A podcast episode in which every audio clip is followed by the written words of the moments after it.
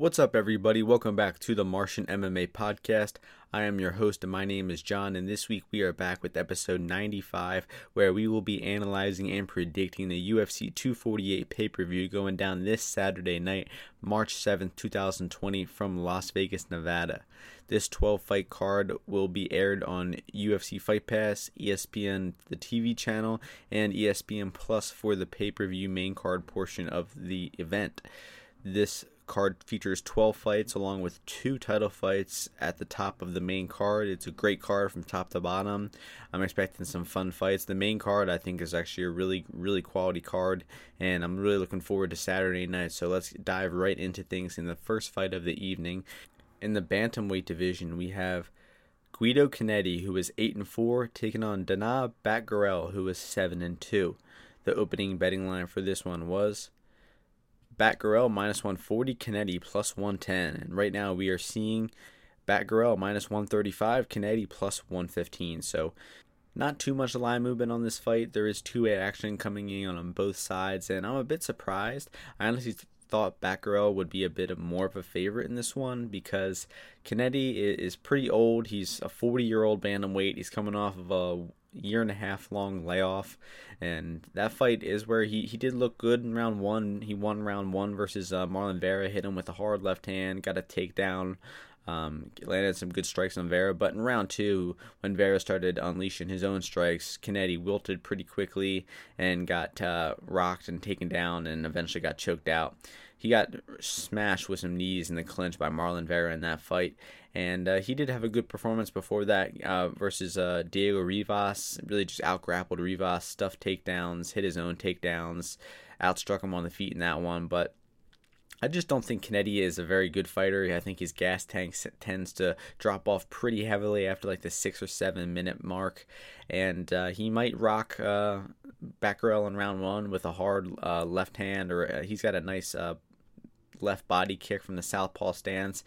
But other than catching Batgerel early, I think that Batgerel should take over this fight late. I think he's got the better uh, boxing. He's got the better output. He struggled a bit in round one um, versus uh, Alateng. He got uh, dropped a little bit with uh, some right hands, I think, but recovered quickly. He won round two and uh, was could have had a could have won the fight and won round three, but started getting taken down at the end of round three uh, by Alateng. So I mean, think that Batgerel's first layer of takedown defense looks pretty good. It was only when Alateng started stringing together multiple attempts is when he got taken down. So unless Cannetti has a way improved gas tank, which I don't think he will at 40 years old, coming off of this long layoff, uh, I think it's Cannetti round one or, or bust for him. He should fade quickly after round one. So uh, it's an interesting betting situation because uh, Batgerel only one fight in the UFC. It was a loss. I do think he is the better fighter, and he, I'd cap him around 60 65% for this fight, maybe even heavier than that. Um, but it's just hard to lay that chalk on Batgerel because he's he's pretty inexperienced, less than ten fights, only one fight in the UFC, and because Cannetti's best round is round one, and we might see Batgerel as an underdog if Cannetti closes round one strong and possibly wins the round. So it's an interesting um, pre-fight decision. I think Batgerel wins, and there is value on minus 135, but you might even get a better number with that plus money after round one. So I'd say Batgerel as a pre-fight bet is pretty safe. Uh, even if he does lose round one, he should take over in rounds two and three, possibly get a late finish. But my pick is going to be Batgerel to win by decision. The next fight takes place in the featherweight division. We have Jamal Emmers, who is 17 and 4, taking on Giga Chikadze, who is 8 and 2. The opening betting line for this one was Emmers the favorite at minus 165 to Chikadze plus 135. Right now we are seeing Emmers minus 170, Chikadze plus 150. So a little bit more action coming in on Jamal Emmers.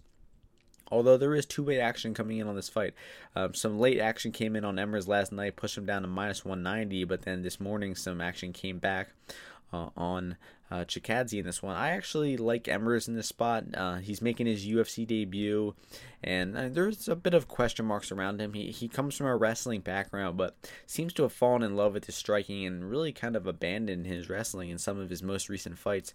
Uh, he tends to hit takedowns when they're there, but he doesn't really chase them or game plan to, to use his wrestling too much.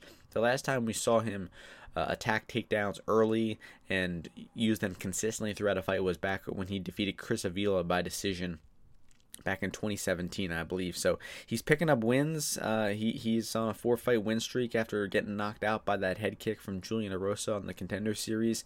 I mean, that's not a good look. Julian Erosa, not a great fighter, not a great striker, um, but he, he managed to, to get knocked out by uh, Erosa in that fight. Emmers just was not throwing enough. He wasn't committing to his shots. He, he seems to have good kickboxing technique and good long range, uh, long size for the weight class, but he just doesn't seem that damaging on the feet. And uh, he's going against a really high level striker in Giga Chikadze, uh, former kickboxer, competed in kickboxing at a really high level over in Glory and some other uh, world renowned promotions. So he's no joke on the feet. But I think that he his MMA striking is a little underdeveloped. I mean, he had a close fight with Brandon Davis struggled with the takedowns of Davis a lot in that fight. I mean, he got taken down. He did not look good off of his back. And I mean, he did win most of the striking exchanges and win the decision in that fight, but it was a very close fight. And I think that he showed real weaknesses in his takedown defense and his uh, his get ups, his ta- his grappling overall. And the next time he faced a good wrestler, he, he's probably going to lose. And now Emmers is a good wrestler. He has a good takedown ability. He can he can hit takedowns, keeps opposition. Got a good top game. Uh, not an overly dominant top game, um, but I. I do think that he will hit takedowns here. I think it'll be a close fight on the feet. I think that Chikadze will probably start winning the exchanges if it stays in the feet for a long amount of time, and then you'll we start to see Emmers hit takedowns and edge rounds and win a decision. So at minus 170, uh, it's it's a tough bet to make because he is making his UFC debut here, and there is that unknown element of will maybe he won't shoot takedowns, maybe he will be uh, reluctant and keep this fight on the feet like he has his past few fights, and maybe get into a dangerous kickboxing match with Chikadze. But I think he will quickly realize that that's not uh, the right decision. He realizes that he has a good matchup in front of him with a bad defensive wrestler, and he will likely use his wrestling to hit takedowns and win this fight. And once he starts hitting takedowns it should be uh, a pretty much a wash from there on out. I don't think Chikadze has the the ability to get off of his back and to uh, start stuffing takedowns. So the pick is going to be Emmers by decision. Uh, not the most confident one because it is his UFC debut, but I understand people coming in betting Emmers here because Chikadze is also very inexperienced. I mean, Chikadze has one win over an opponent with a winning record, and that's Brandon Davis, who is 10 and 7 and just got cut from the UFC. So you know, Chikadze is a pretty low level fighter in, in, MMA terms, and I think the Emmers will exploit that here with his wrestling and get it done. So uh, the pick is, is decision, and minus 170 is pretty good value. The next fight takes place in the women's strawweight division. We have Emily Whitmire, who is four and three, taking on Poliana Viana, who is ten and four. The opening betting line for this one was Whitmire, the minus 105 favorite to Viana, minus 125. Right now, we are seeing Viana minus 120, Whitmire plus 100. So there's two way action coming in on this fight. Uh, Whitmire opened at minus 140 on some books, and it seems like the action is pretty steadily coming on Viana. Um, and I, I, mean, Viana at one point was, I believe, plus 155 over on uh, Bet Online and I know some people got in on that line. So that was a great that was a great pick from there. Definitely some value on plus 155. Right now, where it's at, I think it's I think it's a Whitmire or a pass situation. I just I don't think you can be betting Viana as a favorite. Uh, she's on a three fight lo- losing streak, and her last loss what was a bad one. Uh, you know, she had two competitive decisions with Aldrich and Cipher. It's not the worst losses, but her loss versus Macedo was bad. I mean, she got an early takedown, was in side control, eventually was in half guard, and then somehow got armbarred uh, off of a crazy transition uh, from from half guard from Veronica Macedo. I mean, I'll give her Macedo credit. It was a very tricky armbar. I did not see it coming. I mean, I was picking Viana in that fight, and it, it looked to be going good before Macedo just snatched that armbar. But it just shows how weak Poliana really is on the ground. I mean, she prides herself on being a grappler. Most of her wins are by um, submission but they're over really low level competition and the only her only UFC win was over Maia Stevenson. It was a nice uh,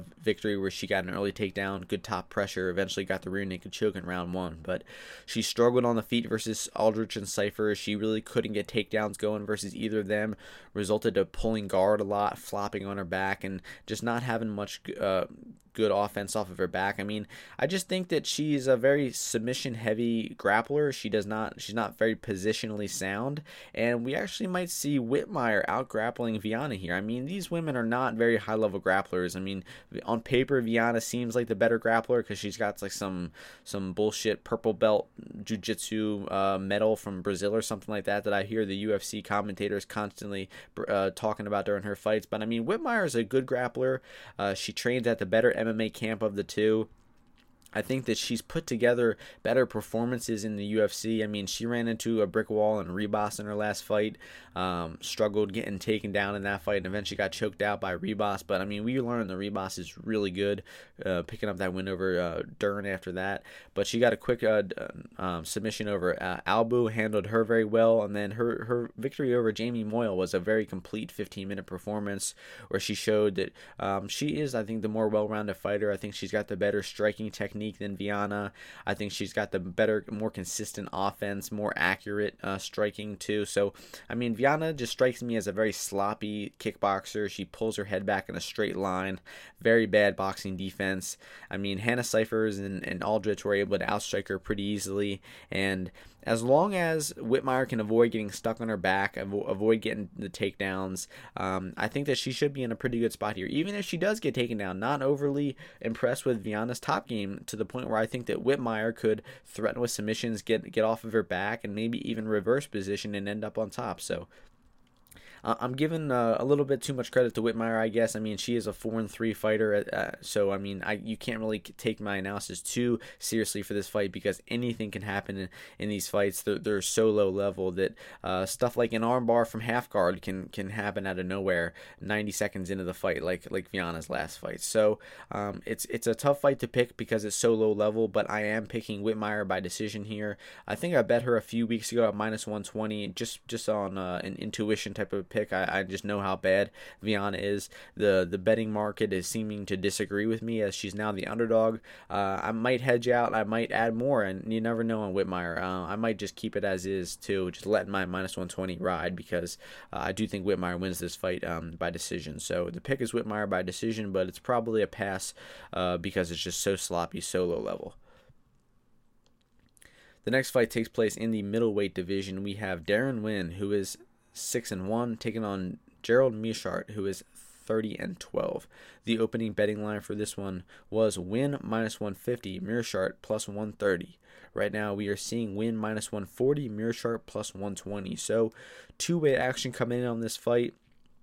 Um, people are betting both sides in this one. It's a really close matchup, and uh, a bit under impressed with Darren Winn so far, or Duran Winn, I think is his, his, name. I'm mispronouncing it, but he's a really short, stocky guy, really small for the weight class. He's like five six. He comes from a wrestling background, trains at uh, AKA with DC.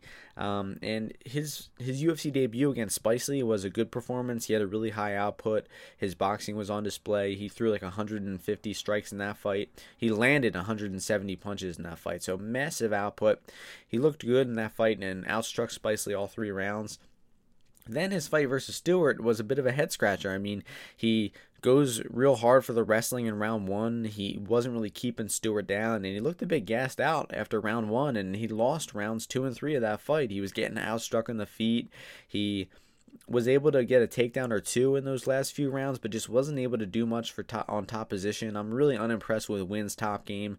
He seems to have good takedowns and good wrestling ability, but it just doesn't translate to MMA that well because his top game, his top pressure isn't good. He doesn't have much jiu-jitsu. He doesn't have much ground and pound to go along with his takedowns. So he's pretty much just pure takedowns and really struggles after that. Now, getting over to GM3, you know, a very, very uh, frustrating, confusing fighter at times. I mean, he's lost a few close decisions lately because he t- tends to make some uh, some bad in-fight decisions, bad fight IQ decisions. He tends to not have the highest output at times when he needs to in close fights. I mean, that Anders fight, I mean, clear as day. Gerald Meerschaert won rounds two and three of that fight. I mean, you you hate to, to to use the word robbery when it's a close 29-28 type of fight, but I mean those rounds are so so easy to score, and GM3 won rounds two and three of that fight. So, and even the fight versus Kevin Holland uh, a while back, I mean that fight was so sloppy. I did not rewatch it this week, but A lot of people say that GM3 should have won that fight, and GM3 is pretty consistently an underdog. I mean, he's been an underdog in his past five fights, and besides the Hermansson loss, I mean, he's been the value side in all of those fights. So, four out of five fights, he's been uh, a good bet at that plus money, and I think this is another fight where he's going to be a good bet at plus money because on the feet, I think that Meerschaert has the better overall kickboxing. He showed some good head movement, some good defensive boxing versus Anders last fight. And Winn, I mean, I think he's very basic on the feet. I mean, he just marched forward and threw bombs versus Spicely, but there was not much technique involved there. I mean, he was just winging punches and had good cardio in that fight. So on the feet in this one, I think uh, Meerschaert will have the better technique. He will uh, be evading shots, evading the punches from Winn. It's just he does not have good striking output. So even if he's the better striker, like he was versus Anders, sometimes his output just isn't quite there for him to definitively win the rounds. Now in the grappling aspect of things here, I think that Winn will probably look to hit takedowns here, but GM3 is not very hard to hold down. I mean, his takedown defense is not good, his first layer, but his reversals, his submissions off of his back, I mean, he's very good on the mat. He's a legit black belt, and he can escape uh, a heavy top position like he did versus Giles. He can reverse you, he can do all types of great stuff on the ground. So, if Winn takes GM3 down, I don't expect him to keep him down. I think that we might see Meerschaert reverse, end up on top, threaten with submissions, or just get back up to the feet and continue to outstrike Winn here. So, best path to victory for Winn would be to keep this fight standing and to try to out volume Meerschaert on the feet because I mean, he should do that. I mean, he he landed 170 punches when he was just striking.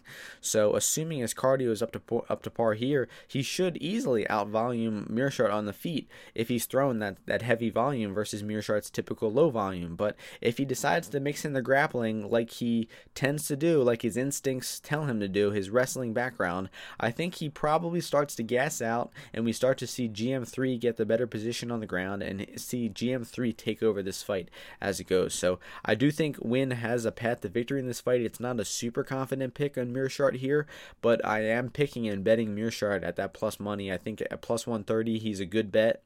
And I think that um, Winn, I mean, you cannot be betting him as a favorite. And that, after that last fight, he, he gassed out pretty bad. He struggled holding Stewart down. Uh, his striking did not look nearly as good versus, as it did versus Spicely, and I think GM3's striking looked really good versus Anders last fight.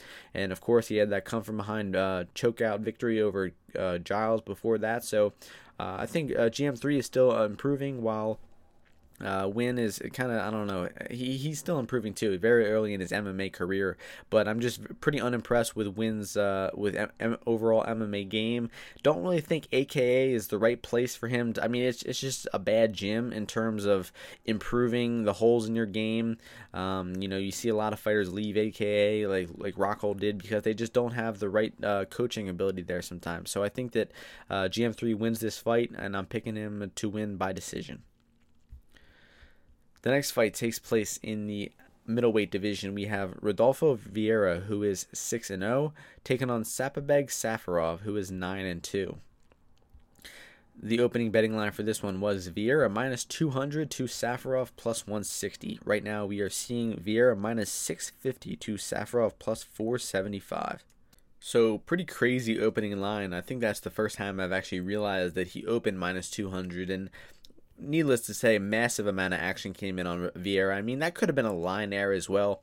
I'm seeing, I, I think he might have opened a bet online at minus 200. Immediately got a bet down to minus 700. So, could have been a line error. Could have just been a terribly set line by the odds maker. But I think Vieira being around minus 400, minus 500 seems accurate for this fight because uh, I mean, based on principle, Vieira is a 6 0 fighter. He's a very muscly, juice head type looking guy.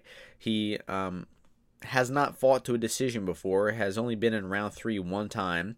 And I mean, he looked a bit gassy versus Oskar Piechota last fight. I mean, he got some uh, early takedowns in round one, expended a lot of energy, and looked a bit spent on the stool, but still fought well in round two, got this takedown, and got the submission. But I mean, for Vieira, a guy, a jiu-jitsu uh, background type of guy who doesn't have great striking. He's got decent fundamental striking, but not great, and has never gone the decision. Only six fights in MMA. I don't see how he can be a justified um, minus 700 favorite here, especially against a, a well-rounded fighter like Safarov. I mean, Safarov is a very flawed fighter. He's sloppy. He his fights in the UFC have been absolutely hilarious to watch so far.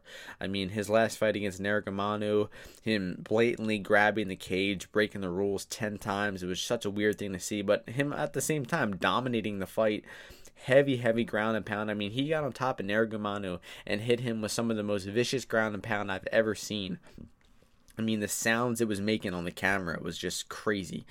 But the reason why Vieira is the favorite in this fight, such a prohibitive favorite, is uh, he is the gold medal ADCC champion in 2015 at 99 kilograms, which is, I believe, well over 200 pounds. So he was the best grappler in the world at well over 200 pounds in no-gi jiu-jitsu uh, just a few years ago. So, I mean, his jiu-jitsu is pretty much as high level as it gets in the UFC.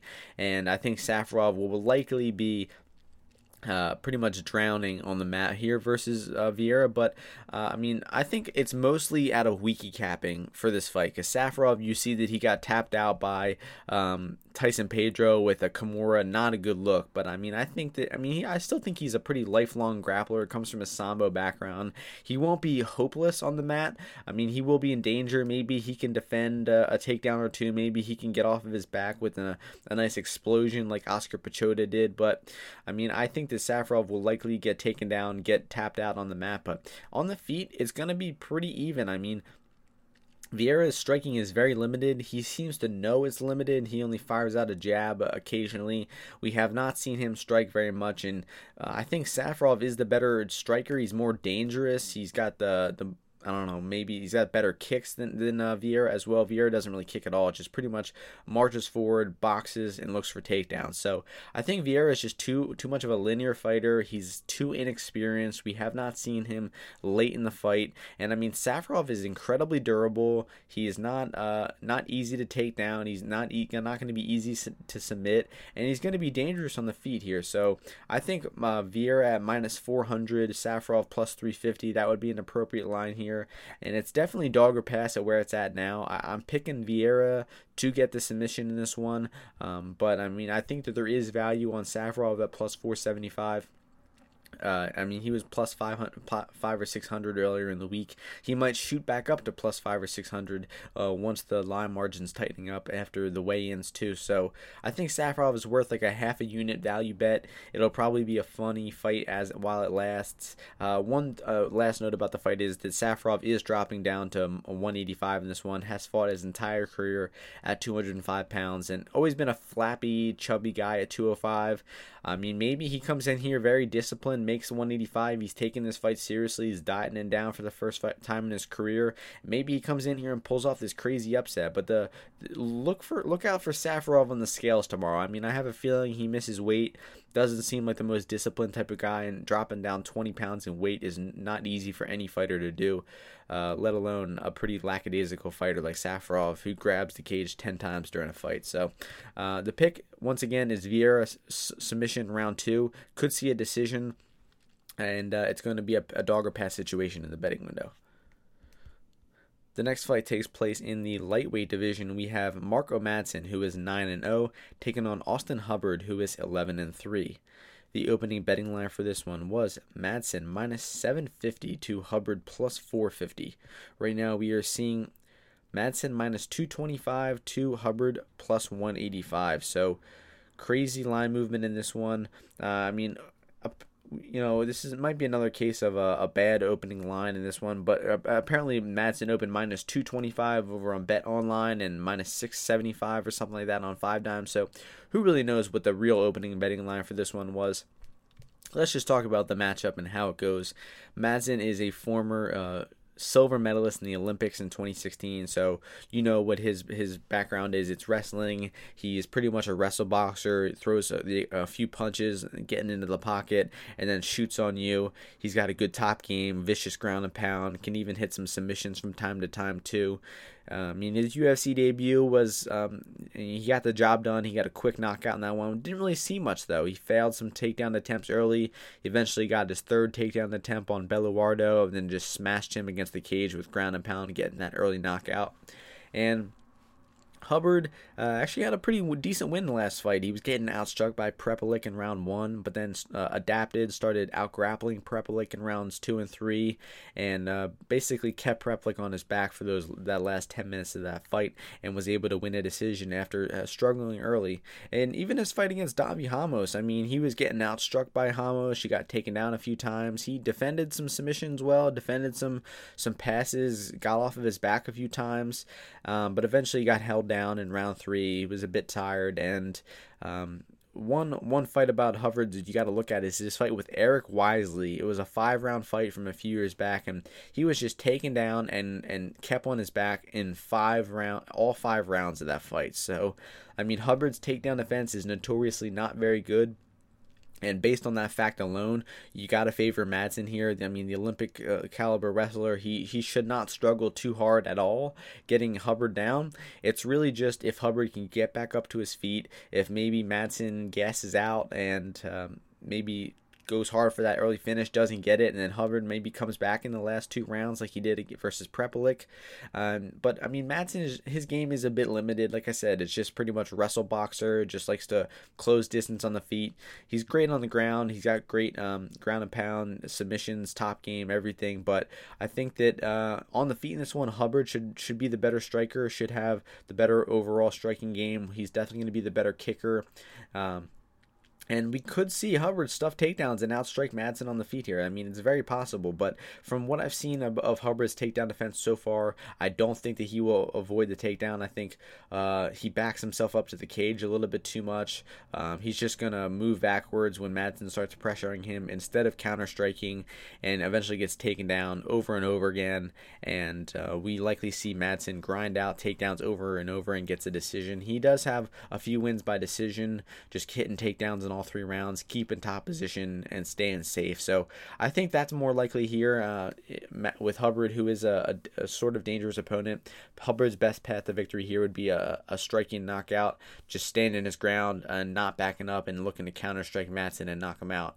Uh, the much much less experienced striker. So the pick is Madsen by decision. I was uh, I was able to bet him at minus 194 a few weeks ago. He is now minus 225, so I did get some very good value on Madsen there. But I'm not, I'm not exactly in love with the bet. I might end up hedging out of it, but uh, we will see what my final tracked plays are on my Bet MMA tips page, which is available on my Twitter and my YouTube caption or my YouTube description. So that'll be where, be where my final plays are, and we're gonna move on to the last prelim on the card in the bantamweight division. We have Jose Alberto Quinones, who is 8 and 3, taking on Sean O'Malley, who is 10 and 0. The opening betting line for this one was O'Malley minus 352, Quinones plus 275. Right now we are seeing O'Malley minus 372, Quinones plus 310. So this fight is finally happen- happening. It's been scheduled a few times before, but uh, I believe O'Malley may be pulled out, had a USADA suspension. O'Malley is actually coming off of a two-year layoff since his last decision win over Andre Soukhamthath and Quinones coming off of a, a, nice victory over Carlos Huachin. Uh, Huachin is not a good opponent and has been cut from the UFC since that loss. But Quinones got the job done, outstruck him on the feet, took him down, outgrappled him there, stayed very safe in that fight. I mean, barely got hit at all. He dropped uh, Huachin in round one. So it's just a good overall performance from Quinones, striking, uh, grappling, takedowns, cardio, it all looked good. He's a very well rounded fighter, and having rewatched O'Malley's fight with Soukhamthath earlier this week was the first time I saw it in a while, and I was pretty pleasantly surprised. I mean, his striking is legitimately good. His boxing is sharp. His in and out movement is good. He switches stances very well, throws kicks, uh, throws a lot of spinning techniques has a very high output, good accuracy. So, I mean, Soukhamthath fought absolutely atrocious in that fight, though. I mean, that's worth mentioning. Soukhamthath didn't take one step forward. Soukhamthath didn't throw one combination. I mean, he, he's just a terrible fighter in his own right, and O'Malley dealt with him accordingly. But did hurt his foot in round three of that fight. Lost round three, getting taken down and just stuck on his back, and but still was able to win the decision. And a, a big worry from O'Malley is when he's getting pushed back, when he's uh, when an opponent is standing in his face, pressuring him, throwing volume at him like Terrion Ware did. He struggles a bit. I mean, he lost round two versus Terrion Ware. He got hit like 40 times in that fight. I mean, he was throwing his own shots back. It was not a, a dominant round for Ware, but Ware definitely landed the harder shots and won the round. And I think O'Malley just that just proves that O'Malley is just uh, pretty inexperienced. We have not really seen him tested at, at all yet. Uh, and I think the Quinones is, is probably a good test here. I mean, O'Malley deserves to be the favorite. I'd say minus 200, minus 300 is appropriate because he has a pretty sizable striking advantage on the feet in this one. Quinones has good striking. He he is not bad in any area of the striking, but I just think that O'Malley is way better. He's way faster w- with the way he throws his strikes, more diverse offense, higher output, and that's going to be hard for Quinones to be uh, even competitive on the feet versus O'Malley. But in the grappling aspect of things, I mean, I think these guys are very evenly matched. I might even slightly um, give an advantage to Quinones because he's the better top position guy. He's the one who typically goes for takedowns, likes to stay in top position. He's not a very adamant passer. I mean, I kind of like that in this fight because, I mean, if you take a guy down and, and you're in half guard, you can keep half guard for a few minutes and win that round, or you can try really hard to pass the side control, to pass the mount, and then you might lose the position. But I think Quinones has a pretty conservative grappling style, doesn't like passing the guard too much, and versus Huachin, he just stayed in side control, stayed in half guard, and didn't do too much and just won the round. I mean, he he earned his takedowns and he got his his value out of those takedowns in the judge's mind. So. I think that um, based on the, the, the layoff from O'Malley, based on the fact that we he does not seem to do well being pressured, and based on the fact that he doesn't look great off of his back. He attempted a triangle versus uh, um, Soukhamthath off of his back. Uh, Soukhamthath defended that uh, that uh, submission attempt and was able to pass his guard into side control. Eventually, uh, O'Malley worked his way up, backed up to his feet with a submission attempt. But I just think that there is an ability for O'Malley to be outgrappled here, and with his style that is prone to gassing, we might see him come in off that long layoff, try to get that early knockout, and then might gas out. So. I agree with O'Malley being minus 300, but there's clear value on Quinones at plus 300. I think anything above plus 250 would be value. So I've got one unit on Quinones at plus 315. Uh, I think that he will have some moments in this fight and make it look close. But ultimately, o- O'Malley decision is still going to be my pick. I still think the stri- striking discrepancy is a bit too wide to pick um, Quinones in this one. And the grappling is a bit too close to think that Quinones has a massive advantage to give him uh, that victory in this one. So it's going to be a close fight. Quinones could pull off the victory. I- I'm really looking forward to this fight fight. The pick is O'Malley by decision, but we got one unit on Quinones at plus 315. So that brings us to the main card, five fight main card. Starting things off in the welterweight division, we have Alex Oliveira, who is t- 28 and one, taking on Max Griffin, who is 15 and seven. The opening betting line for this one was Oliveira, the minus 215 favorite, to Griffin plus 175. Right now, we are seeing Griffin minus 140 to or excuse me, Oliveira minus 140 to Griffin plus 120. So more action coming in on the Griffin as the underdog. And totally rightfully so. I like Griffin in this fight. I'm actually pretty confident in Max Griffin, um, despite both of these guys being uh, a bit a bit hard fighter to predict. I mean, they both tend to have bad IQ. They might slow down in round three a little bit, but I think both of them actually looked pretty good in round three of their last fight. Oliveira had a, a tough fight with um, Nicolas Dalby, won round one, lost round two, and actually hit takedowns and was on his way to winning round three before the referee uh, stood them up and kind of fucked Oliveira over and basically gave uh, Dalby the win. Dalby ended up getting top position and stealing that third round and getting him the decision win. So, and Griffin in his last fight he lost the decision to Alex Morono, but I think he still fought well throughout that fight. He won a few minutes of the first round before kind of letting up his output and letting Morono take over the round, stealing the round. fought well in round two again. Same thing though. He his output dropped off at the end of the round. Ended up getting dropped with a head kick. I mean, he got dropped with a head kick and ate five knees, five punches to the head, and still didn't get knocked out. Griffin has got a chin on him. He's really, really durable. And then in round three, Griffin came back and won that round clearly. So, I mean, he won a lot of that fight versus Morono despite losing a 29 28 unanimous decision. And Oliveira, despite losing a tw- unanimous 29 28 decision, he won a lot of that fight versus Dalby too. But I think that Oliveira has just looked like a shell of himself lately. I think that his durability has gone down. I mean, his cardio has always been an issue.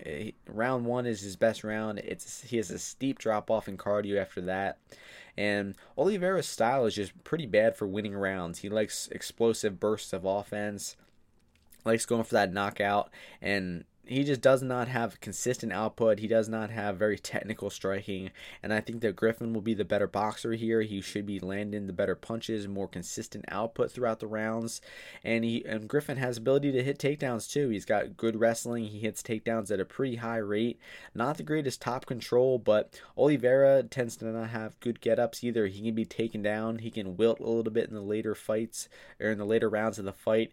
Like he can get taken down and just not have the energy not have the will to get back up sometimes. So I, I favor Griffin in this one to have the better output on the feet, to be the better uh, technical striker. I think he's got the better defense. Um, better footwork too. Oliveira just gets gets off balance and throws sloppy strikes all the time.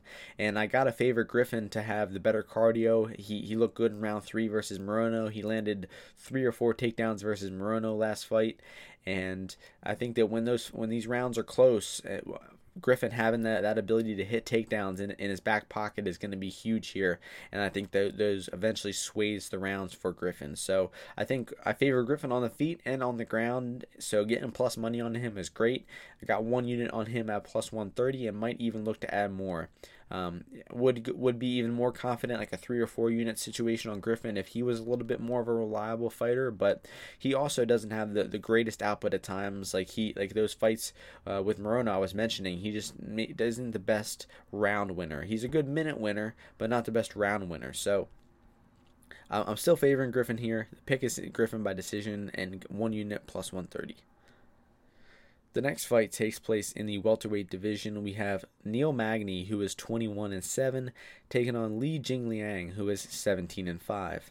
The opening betting line for this one was Jing Liang minus 270 to Magny plus 210.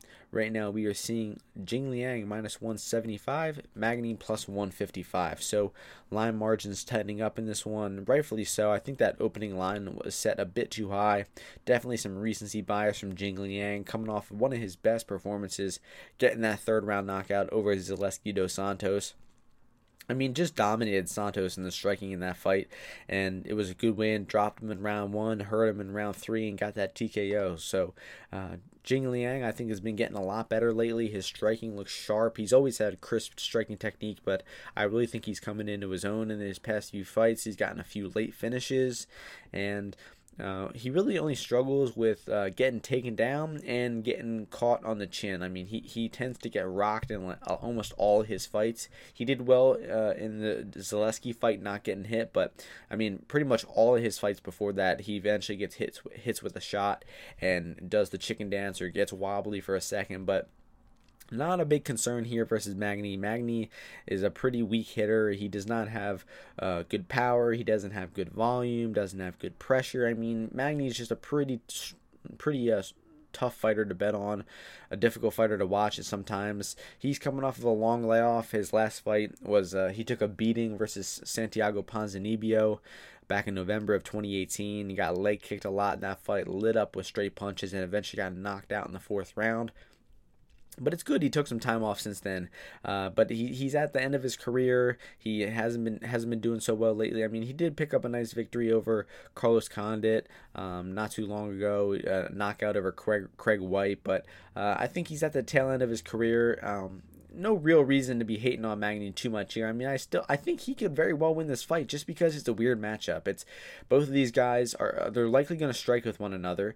They're both real long kickboxers, and Jing Liang tends to start a little slow. He doesn't have the most consistent volume, and I think that Magny's technique will pre- go pretty hand in hand with Jing Liang here.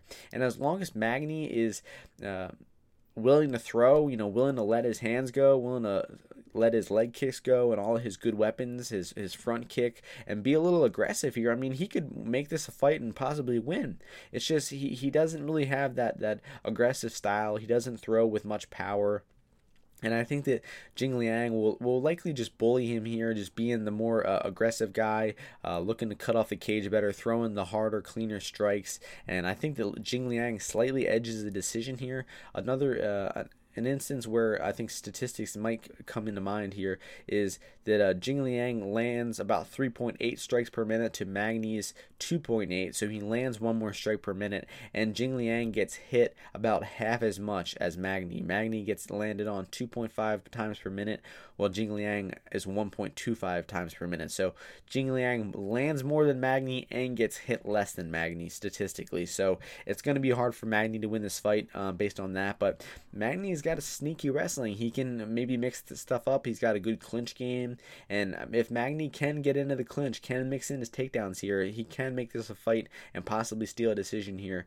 Um, but the pick is going to be Jing Liang by decision. I think he avoids the clinch, avoids the takedown, and outstrikes Magny uh, to a decision here. So Jing Liang is the pick. In terms of the betting window now, I'd say it's dog or pass just because Jing Liang is not the most reliable guy, and I think that Magny, with the right game plan, could win this fight here. So the it's a pass in, in terms of the betting window now, and the pick is Jing Liang by decision. The next fight takes place in the lightweight division. We have Beneil Dariush, who is 17-4 and 1, taking on Drakkar Klose, who is 11-1 and 1. The opening betting line for this one was Dariush, the favorite, at minus 155 to Klose plus 125. Right now we are seeing Dariush minus 165 to Klose plus 145. So more action coming in on Beneil Dariush, although there's two-way action coming in on both sides. Definitely more on Dariush's side, rightfully so. I think this is actually a pretty good matchup for Beneil Dariush and a pretty nightmare matchup for Klose. I mean, Klose's biggest problem is getting backed up to the cage getting taken down, giving up his back when he gets taken down. And I mean, that's really what Dariush is a master at. He pushes you to the cage. He's got such incredible grappling against the cage. I mean, he's got good takedowns. He knows how to keep top position against the cage. I mean, the way he outgrappled Moises against the cage was, you know, a thing of beauty. And he's done that to a lot of his fighters. I mean, if you look at the way he submitted uh, Dober, he did that against the cage. He submitted Camacho against the cage. Um, and I mean, his performance against Camacho was just amazing. I mean, he comes out there, starts landing left hands, landing body kicks, outstriking and hurting Camacho. Times a beautiful takedown, takes the back and rear naked chokes him. I mean, it was just such a beautiful performance from Dariush. I was picking and betting Camacho that fight, and I was I was stunned. And rewatching it, I was still stunned. I mean, Dariush is a guy whose athleticism seems to come and go. I mean, the uh, some fights he looks athletic and has good cardio. Some fights he gasses out a little bit. And I mean, he looked great in that last fight, though. I mean, maybe he had a good cycle or something like that before that, that Camacho fight. But uh, you got to be pretty high on Dariush right now, coming off of that first round finish, coming off of that come from behind victory over Drew Dober. That win looks a lot better now. The Dober, the Dober's on a hot streak and Klose. Uh, lost last or lost round one versus Giagos last fight, but eventually came or was losing round two, but then eventually was able to escape a rear naked choke attempt and uh, start taking over round two, land some damage, and then win round three pretty clearly once Giagos gassed out later in that fight. But I mean. Klose got taken down in that fight by Giagos. He gave up his back twice to Giagos. He got his back taken by Giagos. So I just think that Klose has a major, major problem with getting back up to the cage, getting taken down, giving up his back. The three things I said in the beginning of this fight. And based on that, I just think that Dariush will take him down, will take his back, and will get the rear naked choke here. So the pick is Dariush by second round uh, rear naked choke. And maybe Klose gets a, a, knockout on the feet. Maybe we see improved footwork from him. Maybe he hurts uh, Dariush with those leg kicks. He's got great calf kicks, and maybe we'll slow down the movement of Dariush and not allow him to pressure him, not allow him to get those takedowns. But uh, I think that the, the the betting value on this one was on is on uh, Dariush. I don't see much value in Klose. I mean, maybe betting Klose by knockout or something like that might be a, a good uh, prop stab for this one. Klose TKO plus six twenty five. Not not a bad uh, value at all. Um, so the the pick uh, once again is Dariush second round submission. The next fight is the co-main event of the evening for the women's strawweight championship. We have champion Weili Zhang, who is 20 and 1, taking on Joanna Jędrzejczyk, who is 16 and 3. The opening betting line for this one was Zhang, the minus 175 favorite to Joanna plus 135. Right now, we are seeing Zhang minus 170, Joanna plus 150. So there is a lot of action coming in on this fight. I mean, most of the action is coming in on Weili Zhang, which is a pretty shocker to me. I mean, we got the former champion Jędrzejczyk the much more UFC experience, fought and beat the much better competition, has a ton of five round experience. You know, been in so many championship title fights. He's six and three in championship title fights, as opposed or six and three in yeah six and three in uh, championship five rounders versus uh, Weili Zhang, who is one and zero oh and has not fought past uh, the seventy second mark of a five rounder. So I'm I'm you can already tell that I am siding with Joanna in this one. I think that the value at plus 150 is honestly insane. I, I honestly cap this fight at as Joanna at minus 150, Zhang plus 130. I have Joanna as the favorite in my opinion, and I think it's a pretty pretty clear to see once you once you watch these two on tape and what you could see is that in the distance, the distance striking, that Joanna is the much better striker. She is much more co- comfortable staying on the uh, the outside, staying at kicking range, using her straight punches, her leg kicks, her front kicks than Zhang is. Zhang likes getting into the pocket, getting into the clinch, get, maybe getting a, a trip takedown, doing some work from top position. She's got good uh, top game, good ground and pound, good submissions, but her takedowns are too sloppy. Uh, I think that they're mostly muscle. They're mostly just grabbing a body lock and just retching her opponent to the ground. And it's worked a few times against Tecia Torres, and it worked against um, Jessica Aguilar, but it's not going to work against Joanna because Joanna has not only some of the best clinching in the UFC or the women's UFC division, is she also has some of the best takedown defense. I mean, her performance against Andrade years back, a masterclass, stuffed so many takedowns, outstruck Andrade moving backwards, just put on a clinic, a 25 minute perfect clinic from Joanna in that fight. And you could say the same about a lot of her fights. I mean, the Letourneau fight, she dominated Esparza, dominated Penne, she dominated Waterson last fight, dominated Torres. I mean, I think that Joanna has just has has so much better, uh, so much better resume. She's done better work recently. I mean, even her her last fight against Waterson was a five round performance. Her striking, her output, her clinch game, her takedown defense, her cardio, everything looked like it was in her prime. I mean, she didn't look quite as fierce, quite as active as she maybe did back in 2013, 14, 15. But I mean, she is still fighting at an incredibly high level, and I do not think Joanna has regressed much at all. And when it comes down to it, in the striking, the the distance striking, I favor uh, at range. Inside the pocket, I think Zhang could make this fight close if she lets her hands go. When she throws in combinations, she's actually pretty good, but she throws a lot, way too many single punches, and uh, I'm just overall unimpressed with her, her UFC tenure so far. She lost uh, round two to Danielle Taylor, struggled with the outfighting of Danielle Taylor, got caught with a couple hard right hands from Taylor and you know did put in a good performance against uh, Torres, but I mean that was a sloppy fight. The takedowns in her, that fight were sloppy. Good dominating Aguilar, but that's not an impressive win at this point. So. Uh, I'm, giving a, a, lot of credit here to, to Joanna, uh, not too much to Zhang, because, I mean, Zhang was just plus 170 versus Andrade. That fight lasted 70 seconds. She did get the first round knockout, but I mean, that result does not really mean much. I mean, that was a first round knockout. Andrade ran face first into those punches, and she was bound to get caught and knocked out at some point. And Zhang touched that chin. She swarmed her, got the finish. I mean, it was a very good finish, but Zhang has not shown good power in the UFC besides that. And Joanna is not going to just march into her with her face f- forward like uh, Andrade did and eat left hooks to the chin. So Zhang's power is is being massively overrated right now. I mean, people think she's some huge hitter after that last fight, but I, I can assure you that she's not and would be really, really shocked at a knockout from Zhang here. I actually think a Joanna knockout is much, much more likely than Zhang getting one. So Zhang's path to victory in this fight is going to be getting into the pocket consistently, is going to be uh, outboxing Joanna, and to not let Joanna's kicks go unchecked. The way that Rose Namajunas was able to beat Joanna was by throwing punches in combination, was by having good in and out footwork, and was not letting Joanna get free leg kicks. You know, every time Joanna threw a leg kick, she was countering. And I don't think Zhang has shown that ability. I mean, I'm not impressed with Zhang's counter striking at all. I think she was pretty confused while out fighting Danielle Taylor, and it's going to be she's going to be really confused here versus Joanna. Uh, sorry about the music coming in just now. Um, but I'll wrap this up here. I, I, I cap Joanna minus 150. I have two units on her at plus 150. I'm looking to add more because there's, uh, I'm telling you, 100 points of value on this fight right now. The odds currently have her at 40%.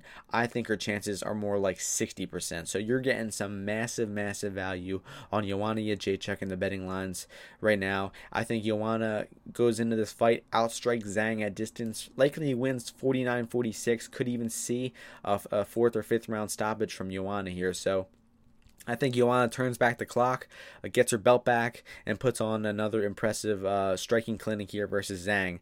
Um, so the pick is Joanna by decision.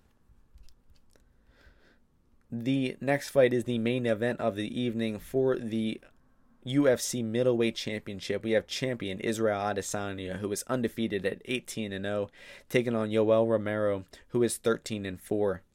The opening betting line for this one was Adesanya minus 185 to Romero plus 145. Right now we are seeing Adesanya minus 270 to Romero plus 230. So much more action coming in on the favorite, the champion Israel Adesanya. And I agree with the early action coming in. I think where the line is at now, though, I think it is a dog or pass situation, and I think that the value has officially shifted to Yoel Romero at over plus 200.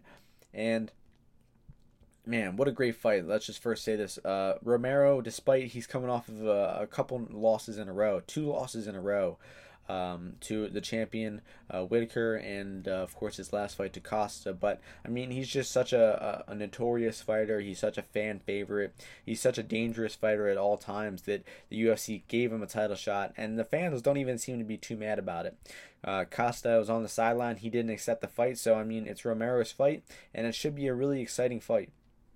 And this is a tricky matchup for Israel Adesanya because I think Israel Adesanya is at best when his opponents are throwing a lot of volume, when they're active and he can counter strike, when he can make reads, when he can time you. Like when you think about it, Robert Whittaker actually fought uh, Israel Adesanya in like the worst way possible. I mean, he was charging Israel. He was not throwing a clean technique. He was leaving his head out there. His defense was not good. And he eventually got counterstruck, dropped at the end of the first round, and knocked out early in the second round.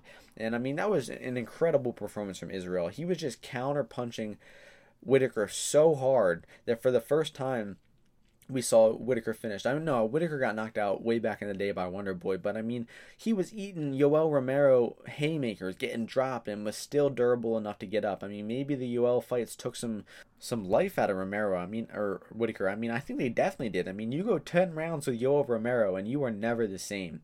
Um, and I think that eventually the, the damage that uh, Whittaker took in those fights accumulated, and Israel Adesanya was able to capitalize on that, getting that second round knockout in his last fight, unifying his belts.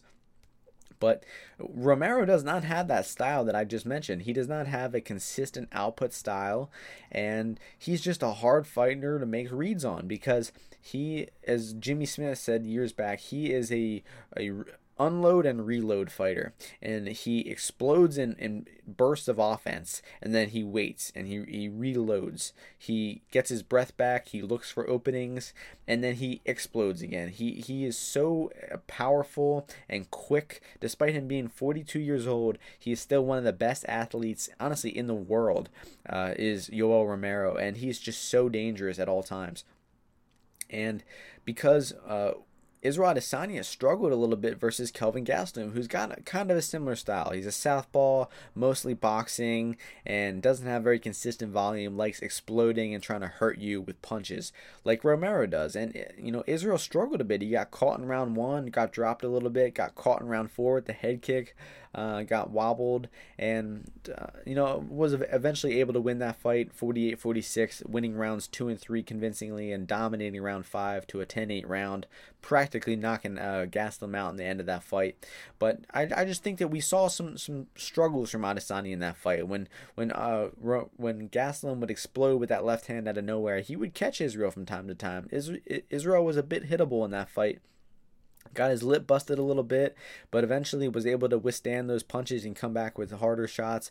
He dropped Gastelum multiple times, knocked him down like four times in that fight, and his kicks were great. And you know, ultimately, I think a similar outcome to that Kelvin Gastelum fight happens here, where we see Yoel clip uh, or Israel a few times, maybe drop him, maybe Israel looks like he's hurt from time to time, and but eventually we see Israel come back with the better offense, with the better offense down the stretch, and eventually winning more rounds to, to win this decision versus Romero here. The biggest factor I think in in Israel's favor is his kicks, and because Paulo Costa was launching body kicks at Romero, and Romero just wasn't countering them. I mean, he was getting hit with these flush body kicks and just had no response. I mean, he was just seemingly ate them and just kept walking. I mean, he he just did not fire back, and that's a terrible, terrible habit. And if he lets he does that against Israel, he's going to get eaten up with volume. He's going to get lit up with body kicks, lit up with head kicks, and Israel's kicks are a massive advantage for him in this fa- in this fight. So I think we see Israel use his kicking game, his reach advantage, his straight punches to avoid trading in the pocket with Romero, where Romero is so dangerous. And uh, the takedowns, you always got to think about the takedowns from Romero. Romero does not use his takedowns as a game plan. He doesn't go in there and say, I'm going to take you down this round, this round, I'm going to win a decision. He uses them reactively. If he sees the opportunity for it, he, will shoot. If he thinks it's a close round and it's uh, it could go either way, he shoots at the end of the round like he did versus Costa. So his wrestling technique is still there. He's still got a great uh, blast double. He's still got a huge wrestling a plethora of takedowns in his back pocket. And he times them really well too. He just does not use them as as frequent as you would like. But I mean, with the way uh, Israel has struggled with this takedown defense, I mean, it's gotten better. He's he's not really been put in a bad spot uh, in the UFC. He's gotten taken down by a few guys, Wilkinson, Vettori, even got taken down by uh, Gastelum a few times. But he bounced back up to his feet. He defended well, and he outstruck all of those guys. And I think the same thing happens here. We see Yoel clip him a few times. We might see a few takedowns, but Izzy's going to recover. Izzy's going to get back to his feet, and he's going to outstrike Romero. He's going to have the better cardio output in rounds four and five. Although Israel or um, Romero's output in round three versus Costa looked great. I mean, he tends to slow down later in fights, but his output looked great. His pressure uh, in round three versus Costa was great, and he won that round. Uh, so very close fight. It's Yoel's going to be dangerous. There's a little bit of value on him at that plus 200 number. And I do not see Romero ultimately getting the victory here. I think that uh, Israel is a bit too good on the feet. He's a, a little bit a higher level in, in, all aspects of striking. I think that Romero doesn't use his wrestling quite enough to outgrapple Israel here, and we eventually see uh, Israel land the harder shots in about three or four of the rounds, and he's going to win this decision here. I do see it going the distance. Uh, I'd say Romero is the biggest chance for a knockout. Maybe Romero clips Israel uh, for an early knockout in rounds one, two, three and uh, I mean, it, Romero is just so so durable. It's hard to see Israel knocking him out. I mean, I know Israel's got insane power, great output, just knocked out Whittaker for the first time, and he very well could possibly knock out Romero here, but Romero's just got insane, historically insane durability, and I got to favor him to go the distance here. So once again, the pick is Israel Adesanya by decision. I'm picking the champion to retain his belt here, and that is going to do it for, for this uh, Martian MMA episode. Uh, got great fights. All 12 of these fights are really good. I feel pretty good about my reads this week. Um, looking to bet Batgerel, but have not yet. Uh, same thing goes with Emmers. Small bet on Whitmire. Haven't decided if I'm, if I'm going to let it ride or not. Uh, bets on Meerschaert. Bets on Griffin. Uh, bets on Madsen, one unit on Quinones plus 300. Um, might look to bet Beneil Dariush. I think there's some uh, value left at minus 165. Definitely will be betting the Jacek and no bets on the main event so far. So all my final bets will be available at my Bet MMA tips page. Thank you to each and every listener who tuned into the podcast